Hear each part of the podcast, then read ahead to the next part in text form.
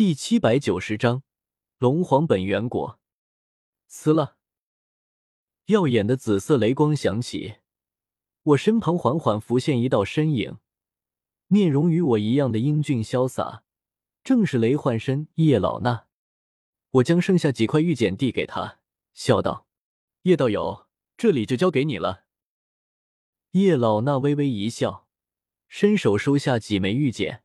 纳兰道友，带紫言小友放心去看大宝贝吧，这里有我在，不会出事的。说完，他还瞥了眼紫妍，然后朝我眨了眨眼，露出一个心领神会的笑容。我心中当即暗骂了声：“你可别乱说话，我不恋童的。”留下裘银、裘四两兄妹，还有五个毒宗长老，六具地妖龟，两具青蛇卫，也全部留给了叶老呢。我就带着紫妍、孤男寡女两人继续向药园深处进发。叶老那掂量了下手中的几枚玉简，将玉简发下去，笑眯眯看着八具傀儡和五位毒宗长老：“诸位开始干活吧，可不要偷懒哦，否则纳兰道友看得到的。”五位毒宗长老神情一震，彼此相视一眼，都看到了对方眼中的震惊。谁也没想到，那位左使还有这等玄妙秘法，竟然能一分为二，真身去泡妹子，分身还能留下来监督他们干活，这太厉害了！五人脸上露出讨好的笑容，纷纷伸手接过叶老那递来的玉简，然后转身去药园内采摘药材，个个都倾尽全力采摘，不敢偷懒。药园幽深。估计是将这层山脉都挖空了，说不定还动用了空间秘法扩充空间。毕竟那些这种东西都能制作出来，扩充空间完全不是问题。我和紫妍在药园中飞快掠过，紫妍看着路过的药材，口水都快流出来了。但在那大宝贝的诱惑下，她还是毅然决然的跟着我向深处进发，对沿途的药材不屑一顾。飞了又一会儿。紫妍似乎忍不了了，擦了擦嘴角的口水，偏头问道：“纳兰叶，那个大宝贝还有多远啊？”啊！我茫然的看向紫妍，一个没注意，直接从半空中一头栽了下去，在地面上摔了个狗啃泥，还好肉身强悍，这才没有摔伤。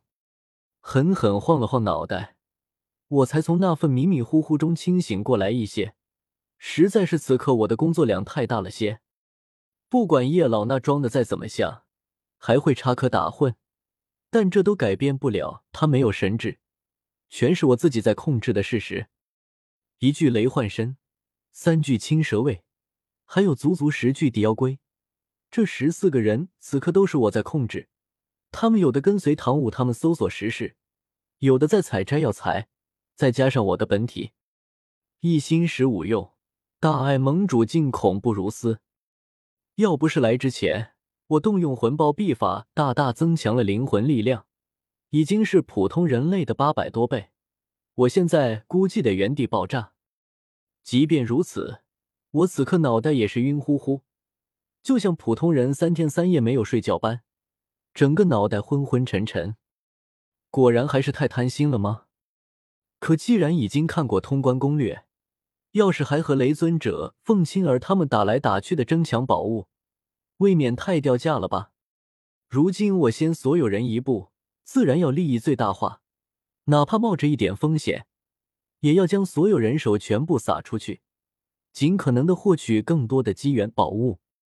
紫妍见我从半空中摔了下去，小嘴张大，连忙飞下来扶住我。我搓了搓脸颊，有气无力道。到现在这个距离了，你应该能够自己感受到大宝贝的召唤吧？嗯，召唤。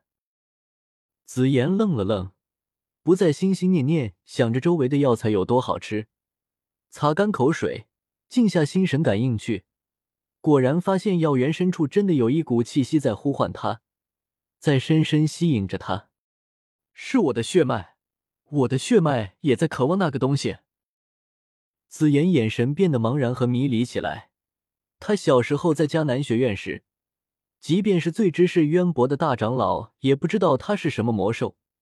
直到遇见我，才从我这里得知，自己原来是斗气大陆血脉最强大的魔兽太古虚龙。如今他的血脉竟然在渴望某样东西，是什么东西竟然能让太古虚龙都渴望？紫妍嘴角有晶莹的口水流出，并不恶心，反而特别呆萌可爱。在我喊了他一声后，紫妍才反应过来，见我状态不好，直接将我扛在背上，小小的身躯背着我，顺着那股呼唤飞速飞去，口中喃喃低语着：“好吃的。”我来了，等着紫妍。我以一种很尴尬的姿势趴在紫妍背上，两条腿悬空。与其说是背，不如说是紫妍拖着我在半空飞。听到她的喃喃，我一脑门子的黑线。